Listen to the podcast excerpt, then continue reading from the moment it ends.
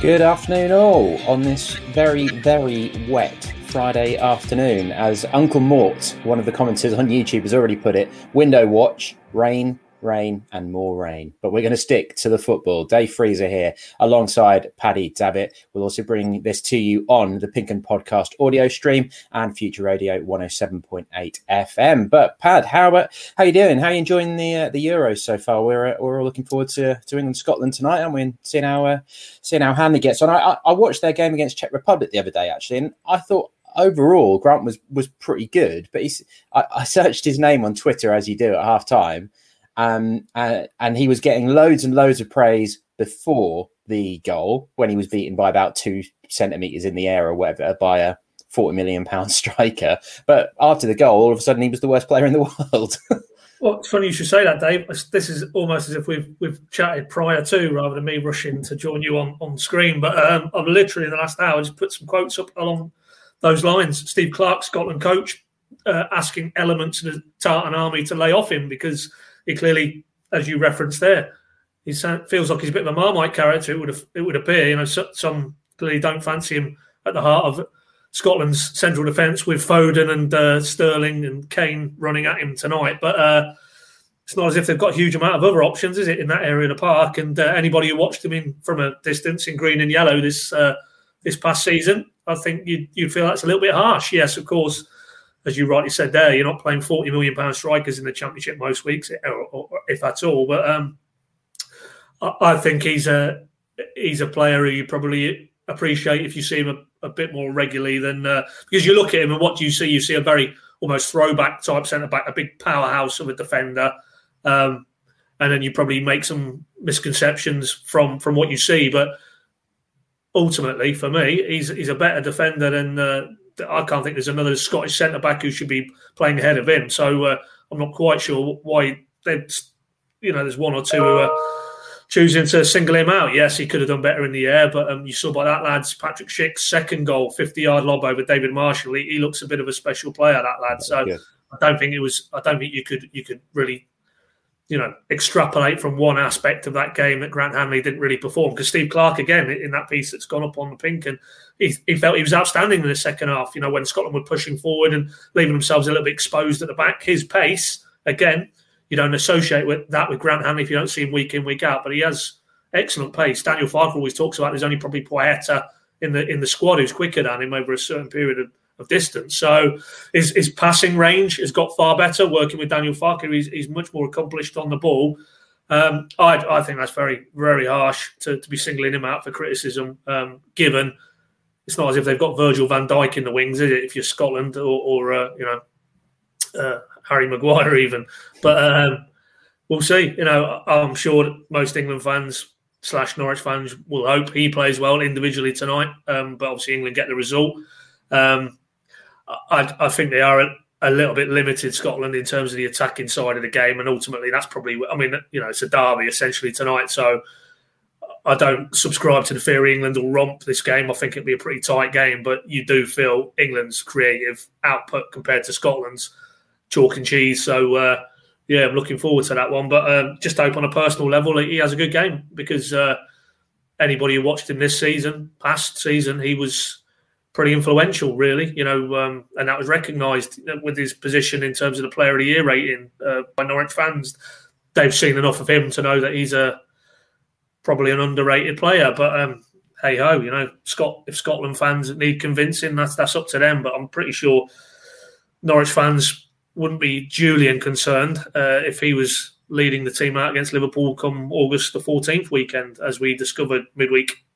Yeah, I thought his use of possession, you could see that that's a Farke player playing amongst quite limited players, other than maybe McTominay's good in his day, McGinn I like, Andrew Andrew Robertson would definitely be in the England team if he was English. He's an outstanding player, isn't he? But anyway, we'll park that. It just uh, it always makes me laugh that people do judge books by cover, don't they? you know, Grant Hanley always a big centre back. He's not quick, and then you know Norwich fans have known that for years. Just remember the equaliser against Ipswich in what 2018 when he uh, ke- keeps the ball in before the Timm Klose goal and stuff. It's he he is quick. There's no doubt about it. So move on, everyone. Anyway, we've got loads of comments coming in uh, already. Terry Wogan on YouTube apparently.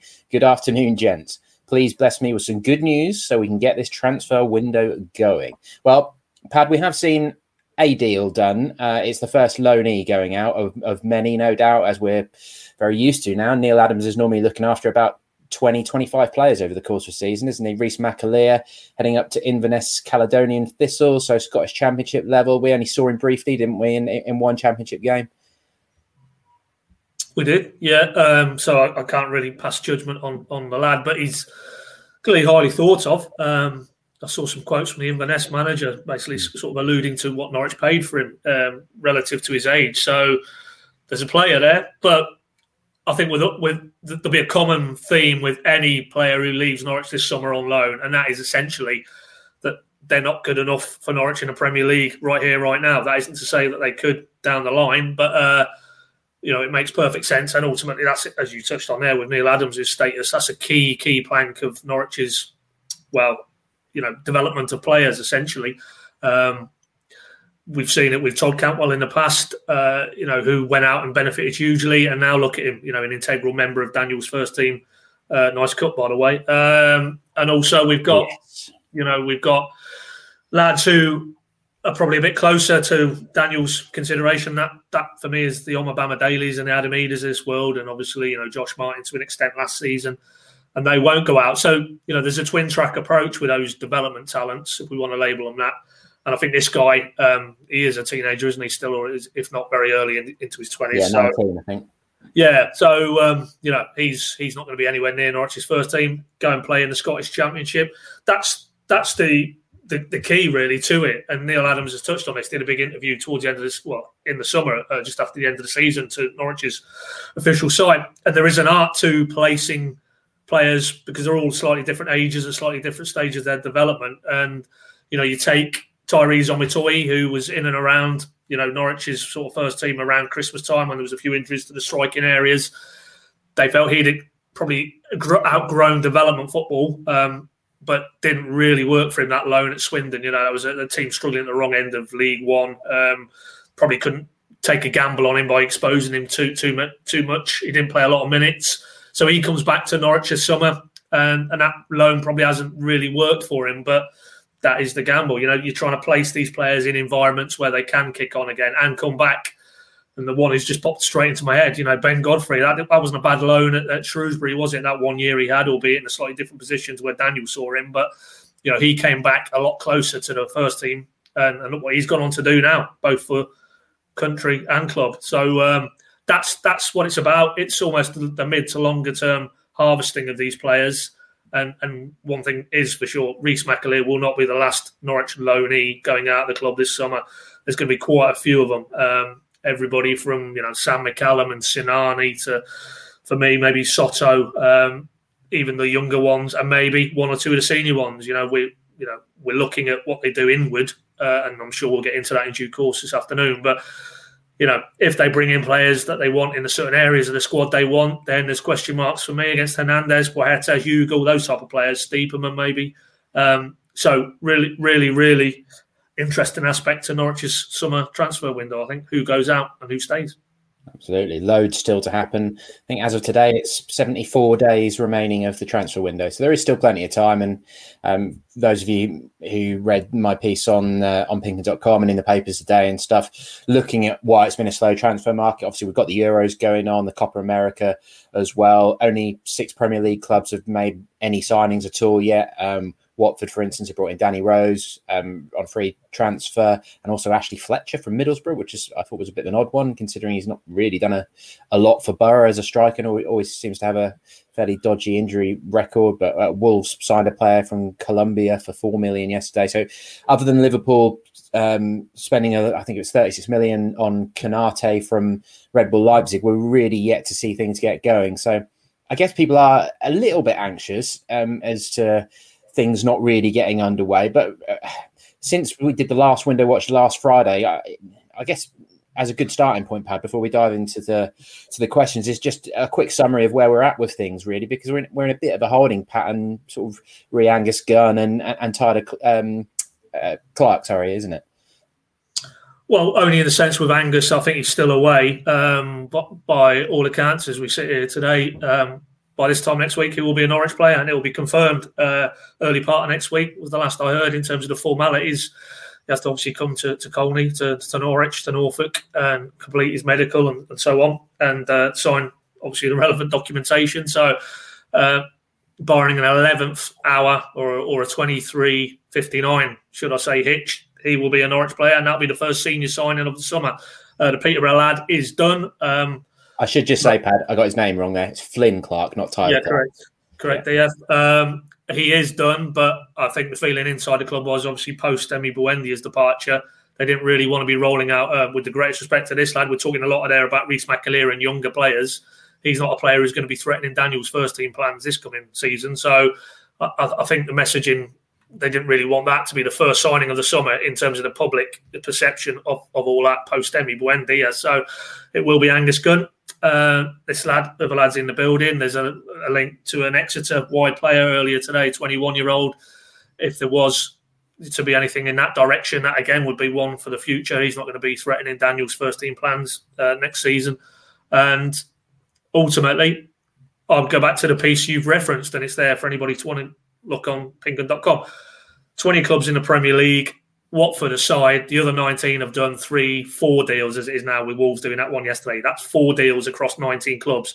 Anybody who's getting a bit panicky about Norwich's lack of business just needs to take a step back, take a deep breath, and look at what is happening across the entire Premier League. There isn't business happening right here, right now, in terms of a torrent. Um, and the reasons for that we all know. You know, the Euros is on. Uh, players and representatives are still. This is their downtime. You know, things are starting to happen. You can see that. You can see the for me, it's it's sort of a correlation with the amount of speculation and the rumours. They're starting to pick up now as well. The last few days, I felt there's a lot more players getting touted with uh, des- different destinations, and that's going to accelerate now as we get into through the Euros, back end of the Euros, back into pre-season, and then building up to the Premier League season. So, anybody who's fearing that Norwich are, are slow off the mark, well, the data across the entire Premier League would tell you that isn't the case. I think pertinently two seasons ago before they were this at this stage going into the Premier League season before. I think I'm right in saying they'd only done Patrick Roberts. The reality is, I know they've both been in the building for quite a considerable amount of time, but Ben Gibson and Dimitris Giannoulis are two new signings who will be unveiled officially as Norwich players at the start of July. So you can say that's semantics, but ultimately that is two new signings. Angus Gunn will be a third. I think that's, that's a pretty healthy rate of uh, progression at this stage of the summer. So I don't think there's any Norwich fan needs to be concerned that if, if they feel Stuart Webber is not on the ball, then they haven't been observing him very closely in the last two or three years, have they? Yeah, uh, shiny new things. That's what people like in transfer windows, isn't it? And Gibson and Giannoulis, no, they're they're old news. We want we want new faces, and that's that's just how it works for some people, isn't it? But yeah, they, they cannot be overlooked. And also, the fact that that's a significant outlay on those boys, you're talking eight million on Gibson, six million on Giannoulis in that that sort of a region. So Norwich committed to a fair bit of money there, and I think most people agree that those both of those players look like pretty uh, good bits of scouting um, overall. Right, one uh, one other thing before we dive into the questions, actually, Pad one link which emerged over the weekend was Philip Billing, wasn't it, at Bournemouth, the, the midfielder. Um, as far as we understand it, he is a player that Norwich like, and I'm sort of framing this in my head as, as similar to the Adam Armstrong deal in that he's a player they like. He's a top championship performer. If it ends up being in the uh, financial realms that they can deal with, i.e., not sort of 20 odd million or 15 plus million, probably, um, then he's one that they'd be quite keen to do business on. What, what do you make of Philip Billing? Because he, he, doesn't seem to be, um, when I put that um, story out on Saturday, um, it certainly wasn't greeted with sort of universal approval, but there was plenty of people who thought it was a good idea. Yeah, I mean, it, well, ultimately, it's an area of the pitch where we know Norwich are going to be active. They they yeah. want two, and and that might not include Ollie Skipp if, if they can get him in again. So um, it fits it fits the area of the recruitment that they've prioritised. That's for sure. The link with Stuart Webber goes back to their Huddersfield days, so you can understand why why that that link is there. Um, and ultimately, for me, it's a bit of realism. Nor- Norwich are going to be looking for players of a certain caliber at a certain figure that aren't going to be ready-made Premier League commodities because that's not the market they're in. You know, I mean, look at we don't want to keep labouring the point, but if Aston Villa can throw thirty plus million at Emi Buendia, um, that's just you know Arsenal getting linked with forty million bids for Ben Ben White, the Brighton centre back Norwich, uh, it's a different stratosphere, completely, completely different stratosphere. Same Premier League, yes, but um, ultimately, Norwich we're going to have to target players of a Philip Billing kind of financial and footballing standard, and and he looks a decent prospect to me. But uh, you know, as Daniel said himself, didn't he? Again at the end of the season, their strategy uh, inevitably in, entails a lot of risk to it because they can't go and buy a thirty million pound player. That would be the budget completely gone on one player. So um, you're right. If it, if if any player, whether it's Billing, whether it's Armstrong, if we're getting up to the realms of 20 million, forget it. Forget it simply because it's financially not viable. It is not going to happen with Norwich City this summer. Um, even selling Emi Buendia, it's a non-starter. So you know there has to be a degree of realism with some of these players they're getting linked with, and you know even moving it on to the Adam Armstrong thing, eight million. I saw a report earlier in, in the week. Well, I don't, I don't know, I don't know where you're getting eight million from for a player who scored as many goals as he did last season. I know he's only got 12 months left, but um, you know, I've seen West Ham, I've seen Southampton linked to him as well as Norwich. And if there's any grain of truth in those other clubs, then he is not leaving Blackburn for eight million. Uh, I think Alan Nixon, a very wise old sage uh, journalist in the northwest, he says Blackburn are looking for 25, and and I, and you might say, well, that's a bit too high for a lad with 12 months left on his contract, if that is his contractual status. But I'd certainly pitch if he does go this summer, it'll be a lot closer to 25 million and eight. And if there is, so, I mean, for example, West if West Ham want Adam Armstrong, then Norwich can forget it. They'll move on because they won't be able to compete with West Ham financially. No, no two ways about it. Yeah. Um, he is a player they like. There's no doubt about it. But again, I think it's one of those that, that maybe where they thought they could, if it is an Adam Armstrong, uh, maybe pounce a little bit early and, and use the sort of the, the championship knowledge of that guy and maybe steal a march almost on some of some of the bigger fish. If, if that isn't going to be the case, and that other clubs, far more established Premier League clubs in Norwich at the moment, are, are aware of Adam Armstrong and willing to bring him in, then I'm afraid that that page will be getting turned very quickly because that's ultimately Norwich. Norwich almost have to catch teams out a little bit in terms of their recruitment and get in and get out quicker than teams who maybe aren't fully aware, and that obviously comes down to the the recruitment, uh, the, the, scouting element of the recruitment, and, and being very proactive. And you know, Ben Gibson, I remember him talking about how he was blown away by that first meeting he had with Daniel and, and Stuart this time last summer. Um, you know, there was other interested clubs. He went into a meeting. He came out of that meeting. Norwich was the only place for him because the level of research they'd done on him, then even down to the degrees of the charity work he did in the local Middlesbrough area. You know, that they knew all about his injury record, which surgeons had operated on him. Those forensic elements that aren't about pounds, shillings, and pence, but they show a interested party. We really want you, and this is how far down the path we've gone to try and convince you to come in. Norwich have to be better than other clubs in those areas of when it comes to player trading because if it's simply about who's got the, the deepest pockets and the heaviest wallet, Norwich are going to miss out this summer. So, yeah, right here, right now, I, I find it hard to think Adam Armstrong would become a Norwich player just because of, you know, if he's going to be getting touted with a West Ham or a Southampton, it's very hard to see how Norwich can convince him to come here um, over those type of clubs. Because ultimately, what Norwich are also fighting is is the perception that 12 months later, 12 months from now, they're back in the Championship, and there's no player really um, is probably going to want to take that level of gamble if you've got a West Ham or a Southampton. Keep using those clubs because they're the ones who've been linked to Adam Armstrong. But uh, time will tell. I mean, ultimately, Norwich are very keen, you know, to bring in quality, not quantity. To do that, they're going to have to spend a certain amount of money far beyond what they've done under Stuart Webber and Daniel Farke before, and probably beyond their transfer record, which is sort of 12, 13 million, Robbie Brady level proportions. So, you know, I'm not I'm not creating the you know the impression that they're going to have to go into the bargain basement, but in Premier League terms, it probably is going to be a bit bargain basement because they simply can't compete with the astronomical figures that these other clubs, even in a pandemic market, seemingly are looking to spend. You know, it's uh, it, again, it's going to be about creativity and risk. That's essentially what Norwich's recruitment is this summer. Yeah, it is. Yeah, and um, Armstrong is a strange one as well in that Blackburn seem to have got themselves into a bit of a hole over the sell-on fee with Newcastle. Apparently, it's forty percent. Yeah, I mean, exactly. that's just um, a strange situation for them to have got into, you know, let him to get down to the tw- last 12 months. I know they briefly flirted with the playoffs this year, but they were never really in with a with a shout. So we shall see. there's plenty of people interested in Adam Armstrong. He scored 28 goals in the championship. We all know that. West Ham's an interesting one because Jarrod Bowen stepped up and, and did well, didn't he, from from Hull? So we shall see. Right, let's get into the Twitter questions.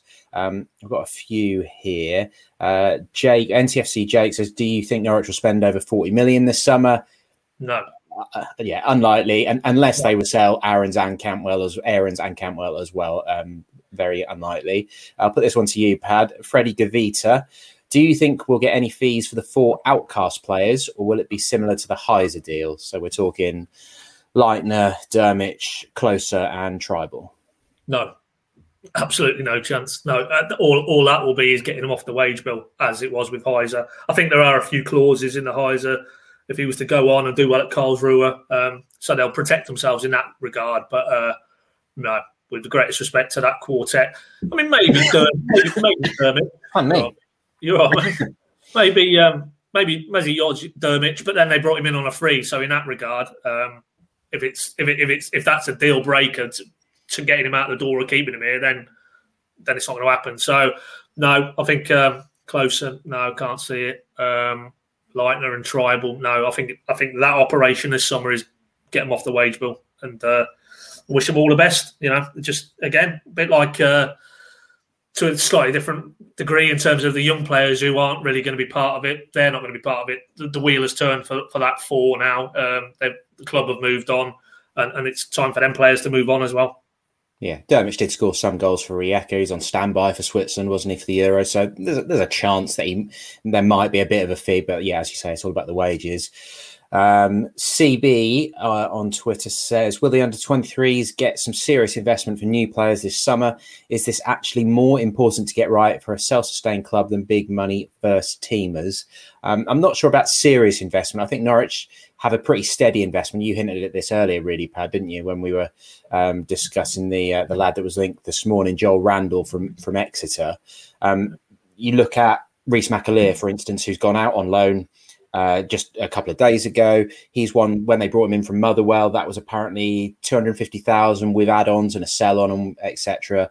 Uh, Leicester and West Ham had been linked with him at the time. So um, you know, similar-ish sort of money, I think, when they uh, brought him in from Luton. And and if you Regan Riley, Dave as well, the guy who brought in in January from Bolton, yeah, yeah, similar most of them did. I mean, Ben Godfrey was only 150,000 initially, wasn't he? I think it ended up being about a million after he was successful and stuff. But that's the thing with that; it's a big turnover, and why you always have to sort of take academy stuff with a pinch of salt, don't you? That not every player makes it, as you were discussing earlier. Pad, some will get into the first team, some won't make it at all.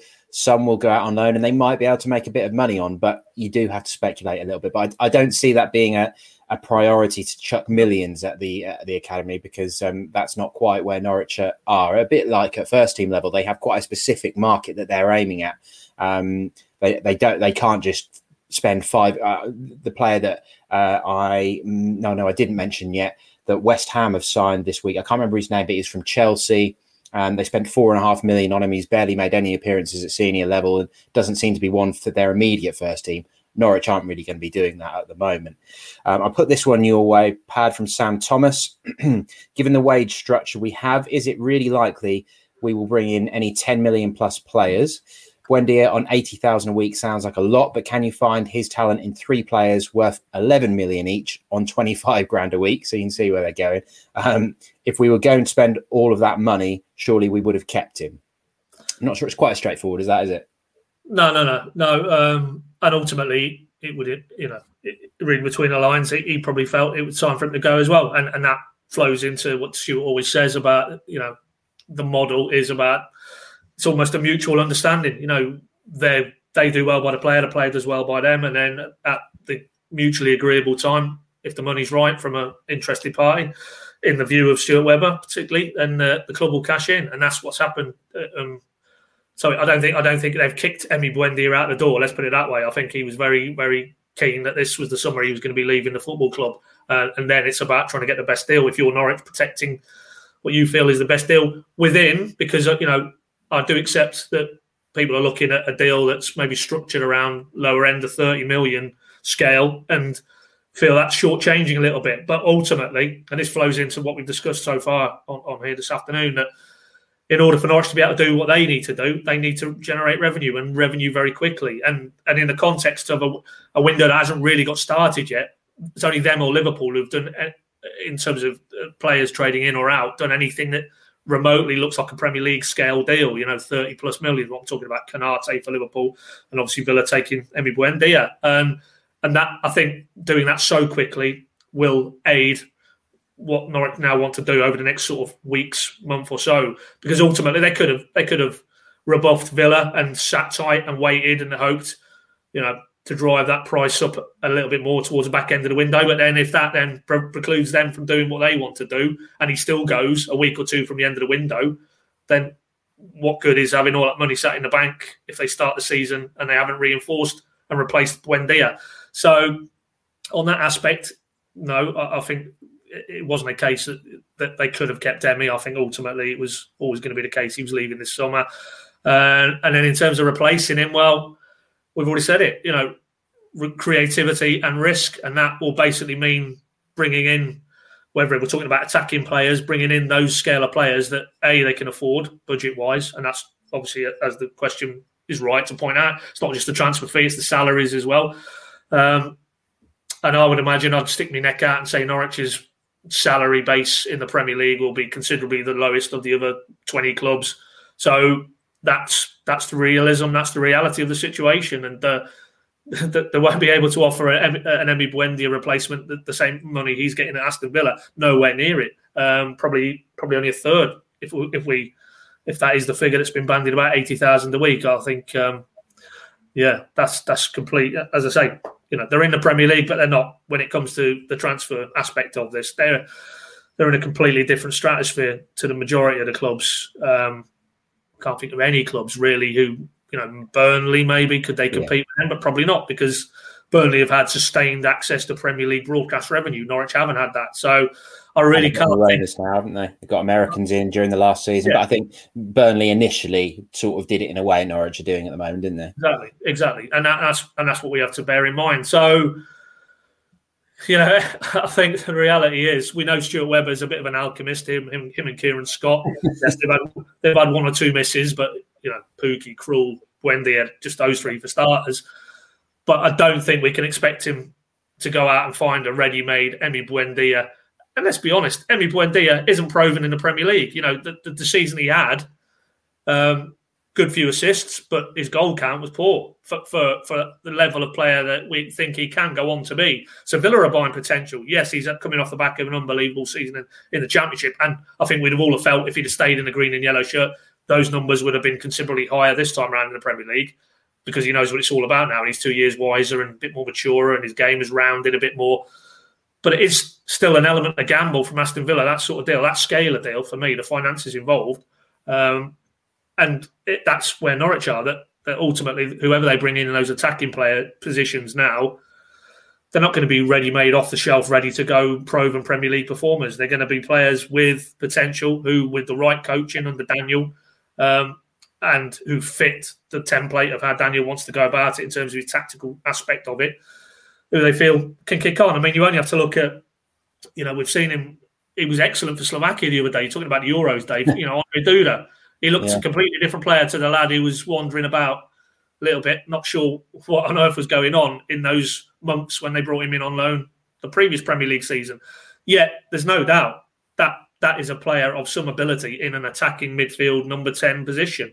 Um, and he showed that the other day. I thought uh, at a very good, you know, a very good level, the European Championship. So, you know, ultimately, recruitment they can be as try and be as precise as they can, but there will be an element of gamble to this, and we just you just have to hope if you're an Norwich fan that who they do target, they get more right than they do wrong, and certainly more right than they did two summers ago when okay they didn't have the finances to try and do the business they want to do this summer, but as Stuart Webber uh, famously said afterwards, you know, they, they basically didn't give Daniel the firepower he needed, did they? They got it badly wrong, didn't give him the support they needed.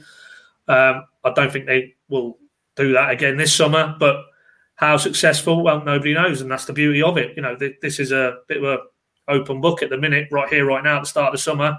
Um, but I just go back to what Stuart said to us at the end of this season just gone. Judge them when that window closes. Look at the squad they've got then, compare it with the squad they had at the end of this past season. If the squad is better and the eleven is better, then they've done their job, haven't they? And then it's over to Daniel to try and extract the maximum from that squad. But you know, I think we just ultimately we just if you're an Norwich fan, you just got to be sad, sad as it is to say, quite realistic and maybe a little bit pessimistic in the sense of, you know, the recruitment they do do. Yes, they will endeavour to bring in that quality, but you know, you're a twentieth wage budget club in a Premier League that, you know, you're by some distance the smallest financial operation in it. So you know that's what it is, and they're gonna what they'll hope to do is make up for what they lack in financial power in other areas, whether it's good coaching or whether it's the togetherness of the group of players, whether it's those marginal games off the pitch. Hopefully, getting fans back into Carrow Road and what they can bring, you know, in terms of atmospheres. Go back to that Man City epic, um, and ultimately that those constituent parts add up to enough to keep them above above seventeenth for this first season, and then kick on from there. But you know, I, I think anybody anybody who's hoping that they've got 30 plus million in the bank now from maybe Buendia sell, and they're now going to suddenly start throwing 20 million pounds at, at players. Not going to happen. Yeah, and as most people I think are aware by this point, you don't just get 100 million up front either. Of course, they don't just write you that 97 million pound check or whatever, and the 170, 180 million figure that gets bounced around, that is including parachute payments, isn't it? Three years of parachute payments, which if Norwich go straight back down, they don't even get. You only get two as well. So it's complex, and um, uh, a lot of clubs like a Villa who have got exceptionally wealthy owners, they just don't have to worry about it, do they? They either borrow the money or they tap up the owner to to fill those little holes, and that's what Norwich can't do. And you know, we've seen Ben Kensell leave this week, and whatever the perceived uh, sort of reputation and, and the unpopularity of some things he did and, and popularity of a lot of things he did as well guys like Ben Kensell and the financial guys at Carrow Road have a tough job, don't they? They're they're trying to get blood from a stone effectively a lot of the time and trying to maximise as much as they can to, you know, build up that transfer budget as much as is possible for a club like Norwich. That is the self-funded model. So it is. I, I quite like it in a way that I think it's a bit different. And as a reporter, certainly that you're covering a club who are doing things that little bit differently and um, are, are, trying to crack the Premier League nut in a in a different way to the rest of the other clubs. And the big thing always is if they can do it just once or twice, stay up at that level, the whole game changes, and then they can start to think about spending consistently bigger fees like Burnley did and get established. But let's not get ahead of ourselves. Um, the final question from Twitter. It's good you mentioned Duda actually, Pad, because that flows into this one. Uh, Charlie says, "Do you think it's likely we'll sign the majority of our players from overseas sides, or use what's available to buy two or three Championship players due to the cost? It seems like 30 million could be four or five players from Germany, but only two or three from England." Um, I think the big impact on that is the changes to the work permit rules uh, once Brexit's officially happened at the start of the year. I think now to get a work permit for someone, they pretty much have got to be playing either in a top flight or in European competition for a club that plays at that sort of a level, or they've got to be um, playing and starting regularly for a club. Uh, for a nation, sorry, in FIFA's top 50. So Finland, for instance, are just outside the top 50. So Pukki wouldn't have been able to come to Norwich in 2018 as he did. So I think that has probably been leveled out a little bit, and, and the players that Norwich have got to target because they are um, established players who can get a work permit probably is going to put them in a similar bracket finance wise to your top EFL players. But um, that's that's an evolving thing, really, isn't it, Pad? I mean, we don't know how the work permit rules will will evolve. Um, that's something that it sounds like not all clubs really have got got to grips with yet either. But certainly from from what we've heard from the club, that Norwich straight away were hot on the work permit and the um, what's it called, the GBE, the government body endorsement, which is what you need to get from the FA. You have to qualify for this certain amount of points. Norwich has switched on to it, aren't they? Dimitris Giannoulis. That's that's all you need to know about that, Dave. Yeah, I mean they were.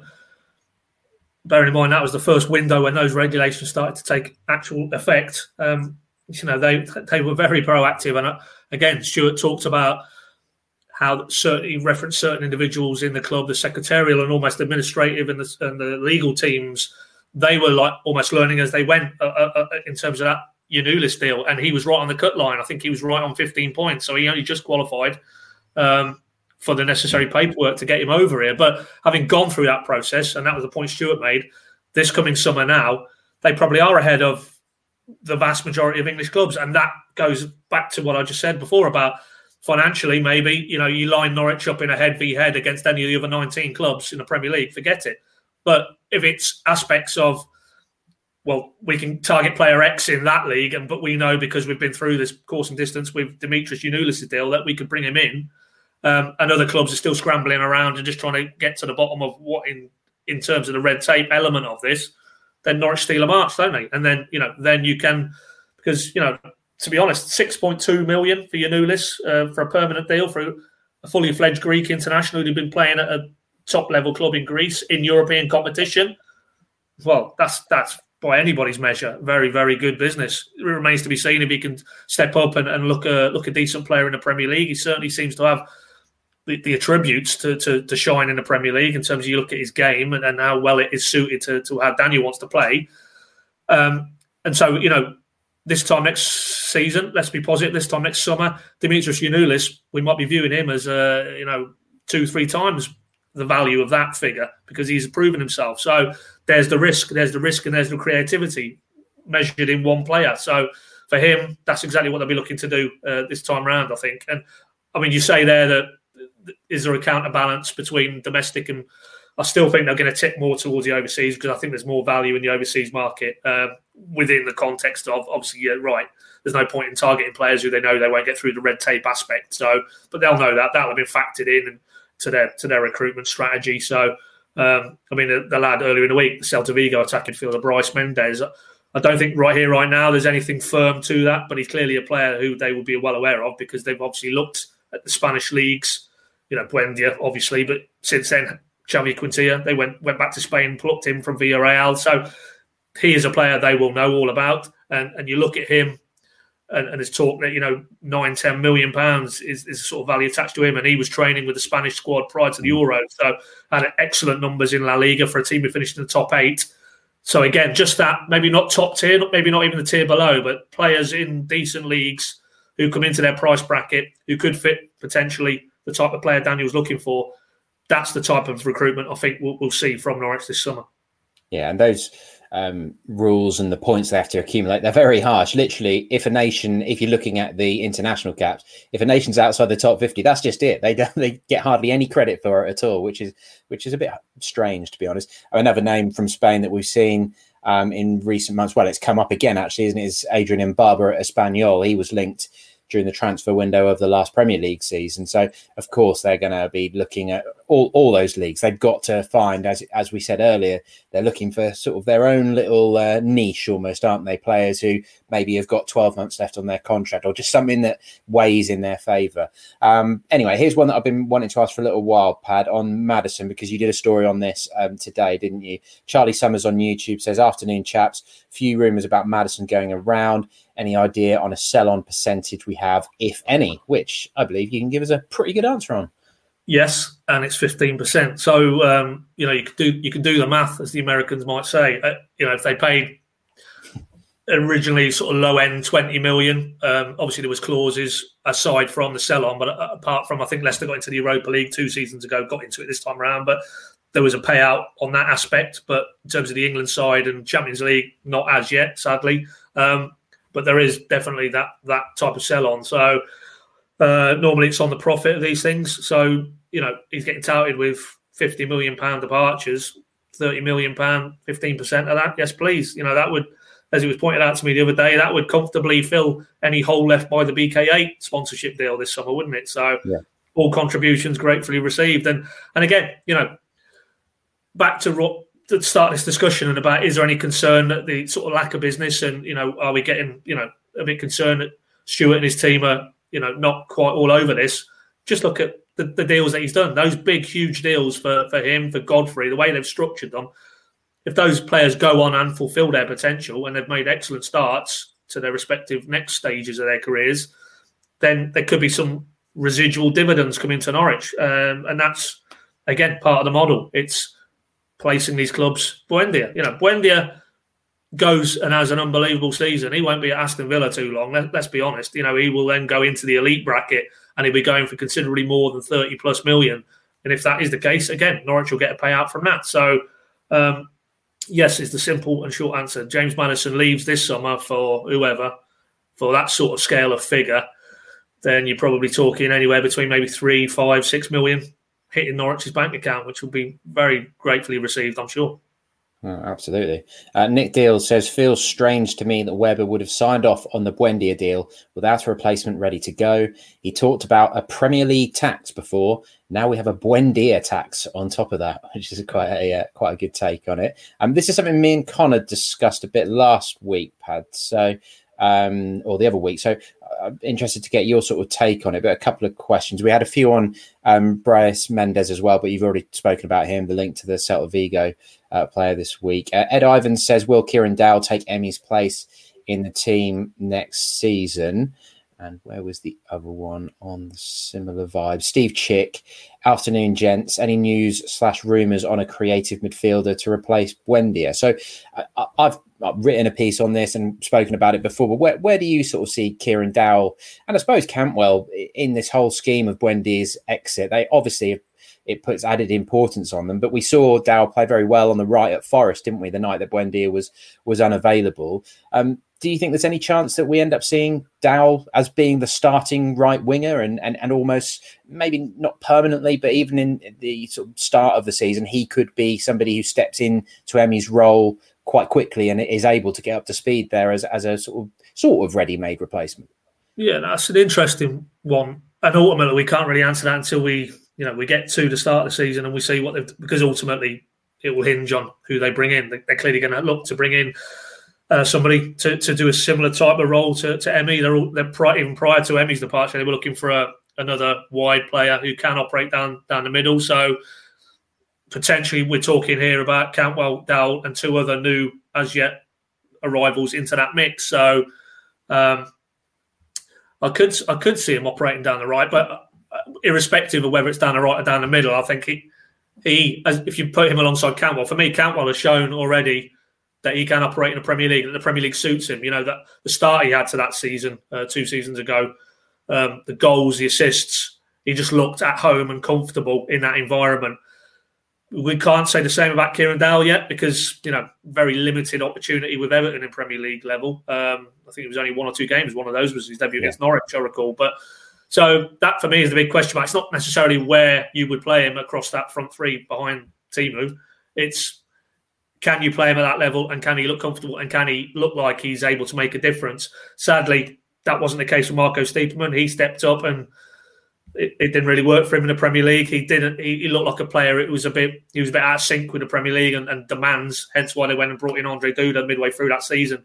Um, so I'm more interested, really, in terms of Kieran Dowell, is, just to see can he step up and early on look like he's comfortable at that level and whether it's down the middle or down the right hand side. What we do know clearly, and we, we saw ample evidence of evidence of that towards the end of last season, what a talent he is. You know, technically, he shouldn't have any issues at all adapting to the Premier League. You know, some of his awareness, his, his ability on the ball, that free kick against Derby, phenomenal technique. Um, that there is a player there who, who, to me, should be Premier League grade, but we need to see that. And if if let's look positive. Let's, let's look positive. If he if he, he starts a few games in August and he starts to show that, which we saw at the end of the championship season, then he could save Daniel and Stuart quite a few headaches because what they'll be hoping is that he does step up. Because if he doesn't, you've probably got another issue in terms of that front four, really, um, including Teemu, because you know that's where they fell down. You know, there was one or two other areas, of course, in the Premier League two seasons ago, but after that initial bright start faded, they they just didn't look like they had enough guile or nous about them at the top end of the pitch. You know, once this sort of initial allure of, oh, we're in the Premier League now, isn't this fun? Isn't this exciting? Once that wore off, um, it was it was a pretty painful slog at the top end of the pitch in terms of the creativity and the goals and the assists. So, uh, massive aspect of them getting it right again if they want to avoid what happened two seasons ago. So, yeah, I'd, I'd, I'd, certainly give him a go at the start of the season, whether it was down the right, down the middle. I mean, they're so interchangeable, those three areas behind Teemu, yeah. aren't they? Let's be honest. Even Cantwell, Cantwell's not an out and out wide player. His propensity is to cut inside and, and, and play through the middle and then get the wide players, Giannoulis and Aarons, Aarons, who we still here on the right hand side, offering the width. So I think that Dowell is certainly interchangeable enough to play in that front three, middle or right hand side of. Um, but for me, the bigger issue with him is can he grasp it? Can he show us what Cantwell did at the start of the two seasons ago and, and show that he can impact games at the Premier League level? Max has got a double barreled surname now, isn't he? Everyone ends up going Aaron's Aarons. I do anyway, yeah. a third name. Um, yeah, I'm really interested to see how Dow gets on as well because I, I, I agree. I think there is a uh, a good chance that we're going to see that similarity to how Cantwell just seemed to suit the rhythm of the Premier League better than the uh, rough and tumble of the championship uh, of the championship. Um, William Catchpole on YouTube says anything on Skipp since all the Tottenham manager controversies. I mean, no, that's not moved on at all. I think you, you never know. Gattuso, they seem to have uh, decided not to go down that route, which was a bit of a surprise to everyone anyway. But he was very much a defensive midfielder, wasn't he? So he might have been uh, a big Ollie Skipp fan. So them moving their interest from that might end up, but as we've expected since the end of last season, the Ollie Skipp thing is going to rumble on quite possibly until deadline day. We will just have to see how things turn out at Spurs. Uh, Jack Fitzgibbon asks, "Will Melvin Sitti stay?" I mean, with the way Norwich's central midfield is at the moment, literally in terms of numbers, they may well need him in defensive uh, defensive midfield in pre-season because there's only Jacob Sorensen there at the moment, isn't there? And you know that's what he was sort of brought in. It was maybe thought that he could be one of those players they were thinking could be a long term successor to Alex Tettey. Uh, still a young guy. I think he's only 2021, but his loan at Beveren just didn't go well at all. He got an injury right at the start of the season and then didn't get any chances at all. So he would have to have a heck of a pre-season to be uh, a legitimate consider- consideration ahead of the Premier League this season. Uh, I'll put this one to you, Pad. Um, following on a little bit from what you were saying there, really, but Craig Brown on Facebook why not send Idah out on loan if Farke has no intention of giving him games? He needs games now. His talent is wasted sitting on the bench most of the season. Well, from what we hear, they do want to give him games, don't they? Oh, there's no doubt. They they really feel, again, like we said with Dow, you look at a player, you feel can they operate in the Premier League? Um, yes. Idah, very much, yes. Very bullish um, towards the end of last season and the start of the summer speak to anybody at the club who's in these positions where they're making those type of decisions. And no, there's no way he's going out. He's um, he's very much part of the plans. And you know, if we talk about the strikers, you have to continue. I mean, we saw you know a pretty dejected looking Teemu Pukki on the bench when he came off the other day. He's not fit. Clearly, he's not fit playing for Finland. Um, and my concern now is is not Finland and their progress in the Euros. It's what the impact and the knock on effect is for Norwich. Because you know, if he literally, figuratively, limps back to, to Norwich over the summer, is he going to be fit and firing as he needs to be? He needs to be at his absolute best for Norwich to hit the ground running, particularly with the fixture list as it is now. Um, and, and, my concern is that he's not going to be in that state. And if he isn't, they'll already have to be thinking about alternatives, whether that's internally, and if it is Idah I think it's probably the next cab off the rank, or you know the Armstrong talk would tell you that you know maybe they've started to consider because certainly at the start of the summer the vibe very much was no, we don't need an out and out striker to bring in. We, we're going to rely on what we've got already in the building and then supplement it with like a Josh King type player who can maybe dual wide player and down the middle. Maybe there's an acceptance now with part of that equation being Teemu's fitness, and that they might need to go out and bring an out and out striker in. And I think with Teemu, I had a look the other day, you know, his contractual status, because again, I've seen talk of the Turkish football clubs looking at him again this summer, rightly or wrongly. Mm. I think he's entering now the final 12 months. There is an option similar to Cantwell, but you know, in the in the mid to long term way that they obviously plan strategically, you know, you might need to start already now thinking about not so much this coming season, but what does the following season look like in terms of who's leading Norwich's front line? And with the greatest respect to him, he's not getting any younger. Um, he's got a hell of a lot of miles on the clock, and um, and I think those that's clearly increasingly going to be an aspect they're going to have to look at. And if that is the case, and they're thinking not only shorter term but mid to longer term. Well, let's see. Let's see Adam Idah. What's he got? You know, we've we've seen glimpses of his ability. Um, not so much in the Premier League, really, uh, but he was so raw two years ago.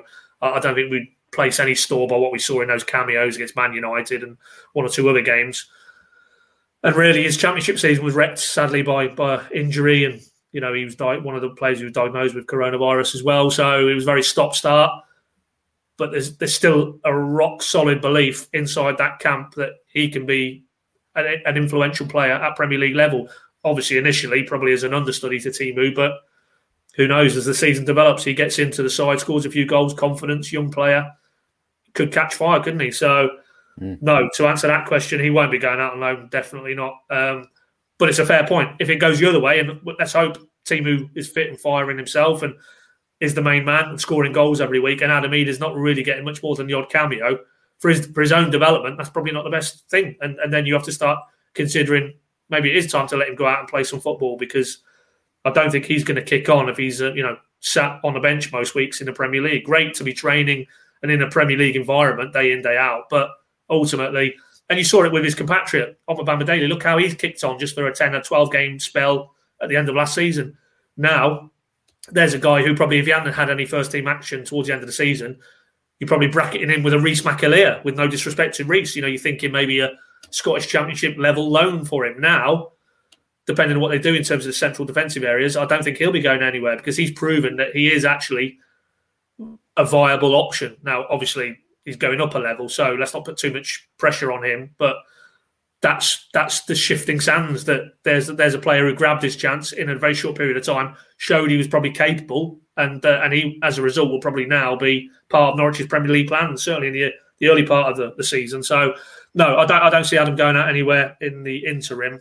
Um, but you're right. The questioner is spot on. For me, it, of all the kind of players who go out on loan, should they not go out on loan? He's the most uh, debatable one because you can see both sides of the argument. I think with the majority of them, you know, we'll take Sam McCallum. I think he needs to go and play games because I don't think he's anywhere near good enough for Norwich's first team yet. But certainly Adam Idah, if you've got a run of games, you just don't know. He could contribute, and uh, and as a result, if you're Farke and Webber, I think of all the younger players, just sort of below established first team level, probably an Adam Idah is the most difficult one, just in terms of what does his career look like look like the next six to twelve months.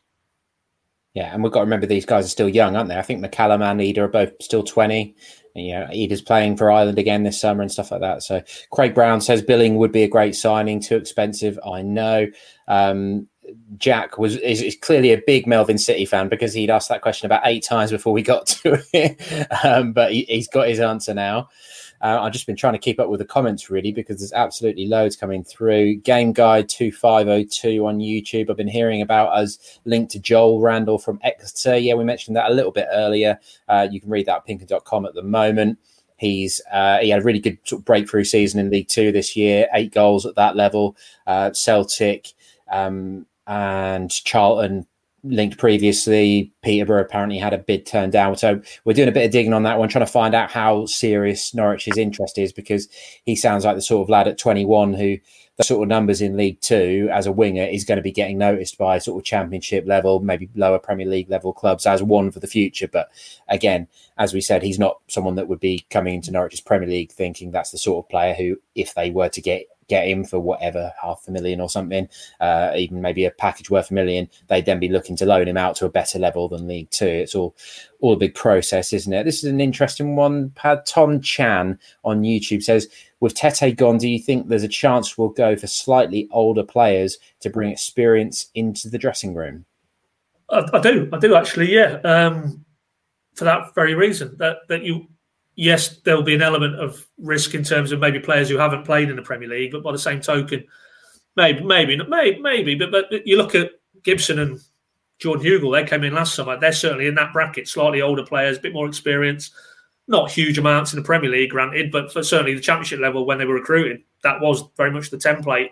Just experience, but also the characters as well. You know, players who've been around the block a little bit can handle adversity, the, the tougher times. They they know what it's about. You know, good characters inside the dressing room dynamic, the, the team spirit, uh, and that aspect of it as well. So yeah, I think I think I, I, wouldn't I wouldn't say they're going to abandon what their philosophy is about because ultimately it's primarily developing players and then they either stay at Norwich or they get moved on for considerably more than Norwich paid for them. So that's still very much the, the, the necessity in terms of recruitment, one strand of it.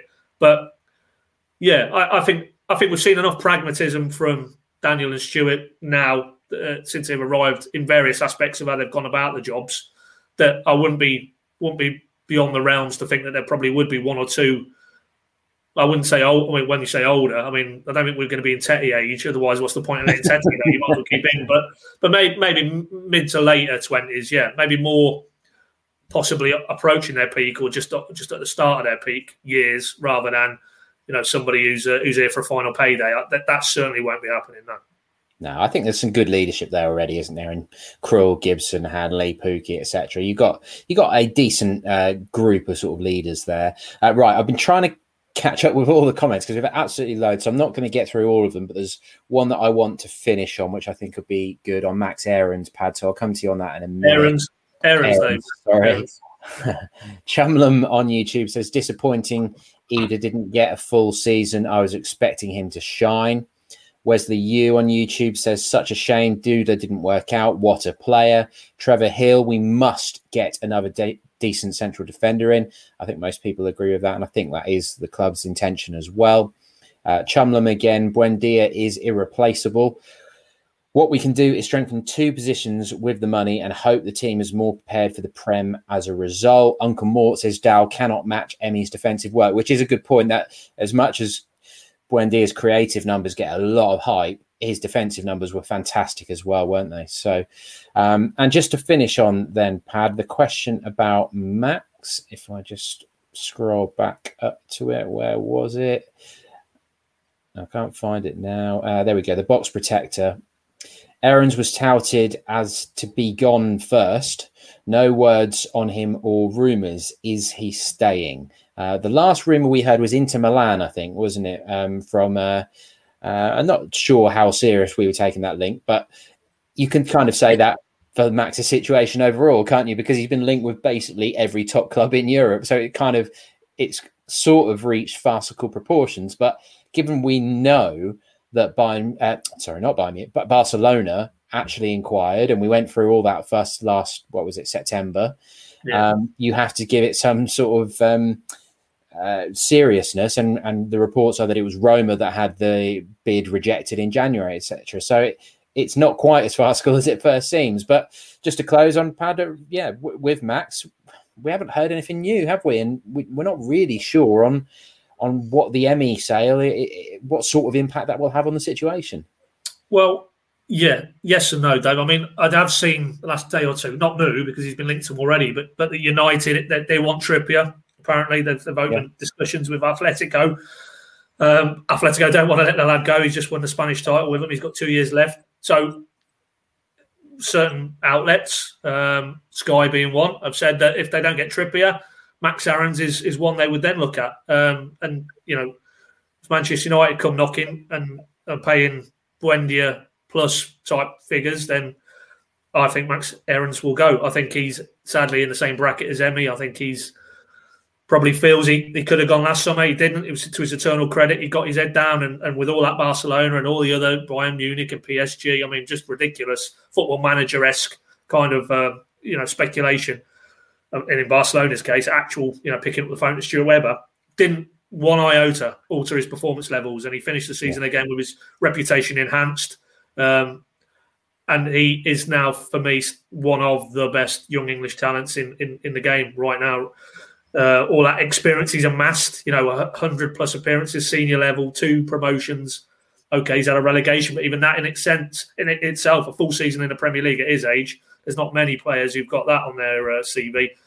Regular for England, 21s, played in tournament football for them.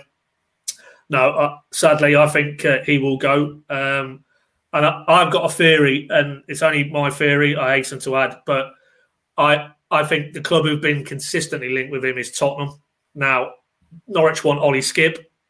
Tottenham will say want Max Aarons. I think there'll probably be a deal to be done there potentially, working out the figures in terms of the, the differential because clearly, you know, you would think Max Aarons would cost more than Ollie Skipp. I'm not even saying that maybe an Ollie Skipp permanent. I'm saying maybe an Ollie Skipp loan and then X amount on top and you get Max Aarons. And ultimately, it doesn't really matter who the Tottenham head coach is or isn't at the minute because these deals at that level get put together by the Stuart Webber types at football clubs. You know, Daniel said, I remember Daniel saying when they got Ollie Skipp out 12 months ago, it wasn't Jose who gave the green light. Um, Jose didn't really have anything to do with it. It was Stuart Webber, his counterpart, who he knows very well, very close relationship um, at Tottenham. They were the ones who put that Ollie Skipp deal together. So why can't you know in the background that be happening now? I just I just think the way Stuart was so bullish about Ollie Skipp's chances of coming back, separating a who's the new head coach at Tottenham, which we don't know still, and that might alter it. Yes, but also the injury situation, given out that he's pretty much going to be out for the majority of the summer, and is he going to be fit at the start of the season? Probably not. But the way Stuart was still quite openly talking it up as if we were in with a chance. You know, I've spoken to Ollie, I've spoken to his representative. Clearly, they've indicated quite favourably that they would be receptive to coming back to Norwich, whether it's a loan or a permanent. So I'm thinking if I'm hearing that from people who matter, who make these deals happen, then is there a, is there an Aarons dimension to that? And that's just me putting two and two together. It might not add up to four, but the fact that there isn't anything speculation wise happening at the minute, I wouldn't read too much into that because ultimately the other thing I'd say is the clubs who've been linked to him, you know, they're probably looking at players if they're looking for right backs still at the Euros at the minute. So I think there'd be an element of the Euros maybe taking away a bit of the focus on a, on a Max Aarons, but I just I just I just think it could be leading towards maybe a Tottenham exit, and maybe Ollie Skipp is a part of that deal. And if so, um, that doesn't really need to happen imminently, does it? Because you know wheels can be put in place, and then buttons can be pressed whenever between now and the start of the season, pre-season, ideally. But uh, I just I just don't see a scenario. Sadly, you know, irrespective of Emi going, I just don't see a scenario where Max Aarons is an Norwich player. Uh, if not at, from the start of the season, certainly by the end of the window. I just think uh, we've reached the same point we reached with Emi, and that if if a a another club are willing to match Norwich's valuation, that deal will get done. So um, yeah, sadly, because uh, I think uh, he's going to be a bit more difficult to replace, maybe than well, maybe not more difficult, but if you take in Buendia and Aarons out, and that point about Dowell and the defensive side is very valid because if you strip Norwich's complete right flank out of last season, then that that is a that is a bit of more of a concern in terms of how do you replace them properly, adequately for the money they would be able to spend. So, but then again, that's what Stuart Webber's getting paid for. So uh, you know, I'm sure he will be. If that is the scenario, he will have a solution in, in his head already. So no, I don't think Max Aarons will be a Norwich player. And I personally, if I had a pound and I was going to put it anywhere, I'd put it on Tottenham. And hopefully, but hopefully, as an upside, substantial uplift in terms of the bank balance, and also Ollie Skipp coming back the other way. That'd be nice. Yeah, which I think a lot of Norwich fans would go for. It's Steve Hitchen, isn't it? He's head of recruitment, I think, at Spurs. But they've also got a new sporting director, haven't they? Uh, Paratici, who they brought in from Juventus. Yeah. So that adds a, a new dynamic to it all as well. But um, uh, they're obviously going to work very closely together. I, I, just think, from Max's point of view, you know, England is so strong at right back, but Walker and Trippier within the next couple of years are probably not going to be playing much more international football, you wouldn't have thought. If Max is going to have any chance of competing with Alexander Arnold and Reece James for that England right back spot at some point in his career, I think he'll probably be thinking, now's the time I've got to take a step up. Now's the time I've got to be playing for a bigger club and and raise my profile and things like that. And um, he's got a tough job in his hands anyway. Tariq Lamptey at Brighton as well is very highly thought of, isn't he? It's a, a position that uh, England are ridiculously strong with, really. So um, we shall see. I can see there's a few comments talking about Harrison Reed and Harry Wilson, but um, I won't go too uh, too deep with them, as Daniel likes to say. Um, also mentioned, sorry, I can't see who it was that mentioned it, but Henry Lansbury is also signed for Luton, which has been uh, which follows on from Cameron Jerome joining Luton, which was announced um, I think at lunchtime just before we I got the story on our website just before we started this. Um, who of course was playing for Russ Martin's MK Dons in League One this season. So uh, interesting that Cam is stepping back up. Elliott Bennett has gone to Shrewsbury as well, left Blackburn. So uh, there's a, f- a few stories doing the rounds on uh, uh, which are worth worth having a look at, which you can read uh, at pinkun.com. And of course, we'll keep you up to date with everything as much as we can. Uh, we always have somebody working at the weekend as well at the moment to, to stay on top of any breaking news and things like that and, and keeping an eye on the Euros. Um, so, yeah, pinkun.com and the papers, of course. Um, we will catch up with you very soon. This is uh, pretty much our standard slot now, 1 p.m. on a Friday for window watch during, during the summer. So, um, we'll see you here this time next week um, if you want to catch up with all the latest. But as we sit here, it's still only what about two weeks until the players will definitely be back in for pre-season and really stepping things up and, and starting to think about the new season. So we all expected a busy summer. We know that Norwich has still got a lot of recruitment work to do, ins and outs, but that time frame is starting to come that little bit more condensed. So it's going to be an interesting time. Thanks very much for watching. We'll catch you soon.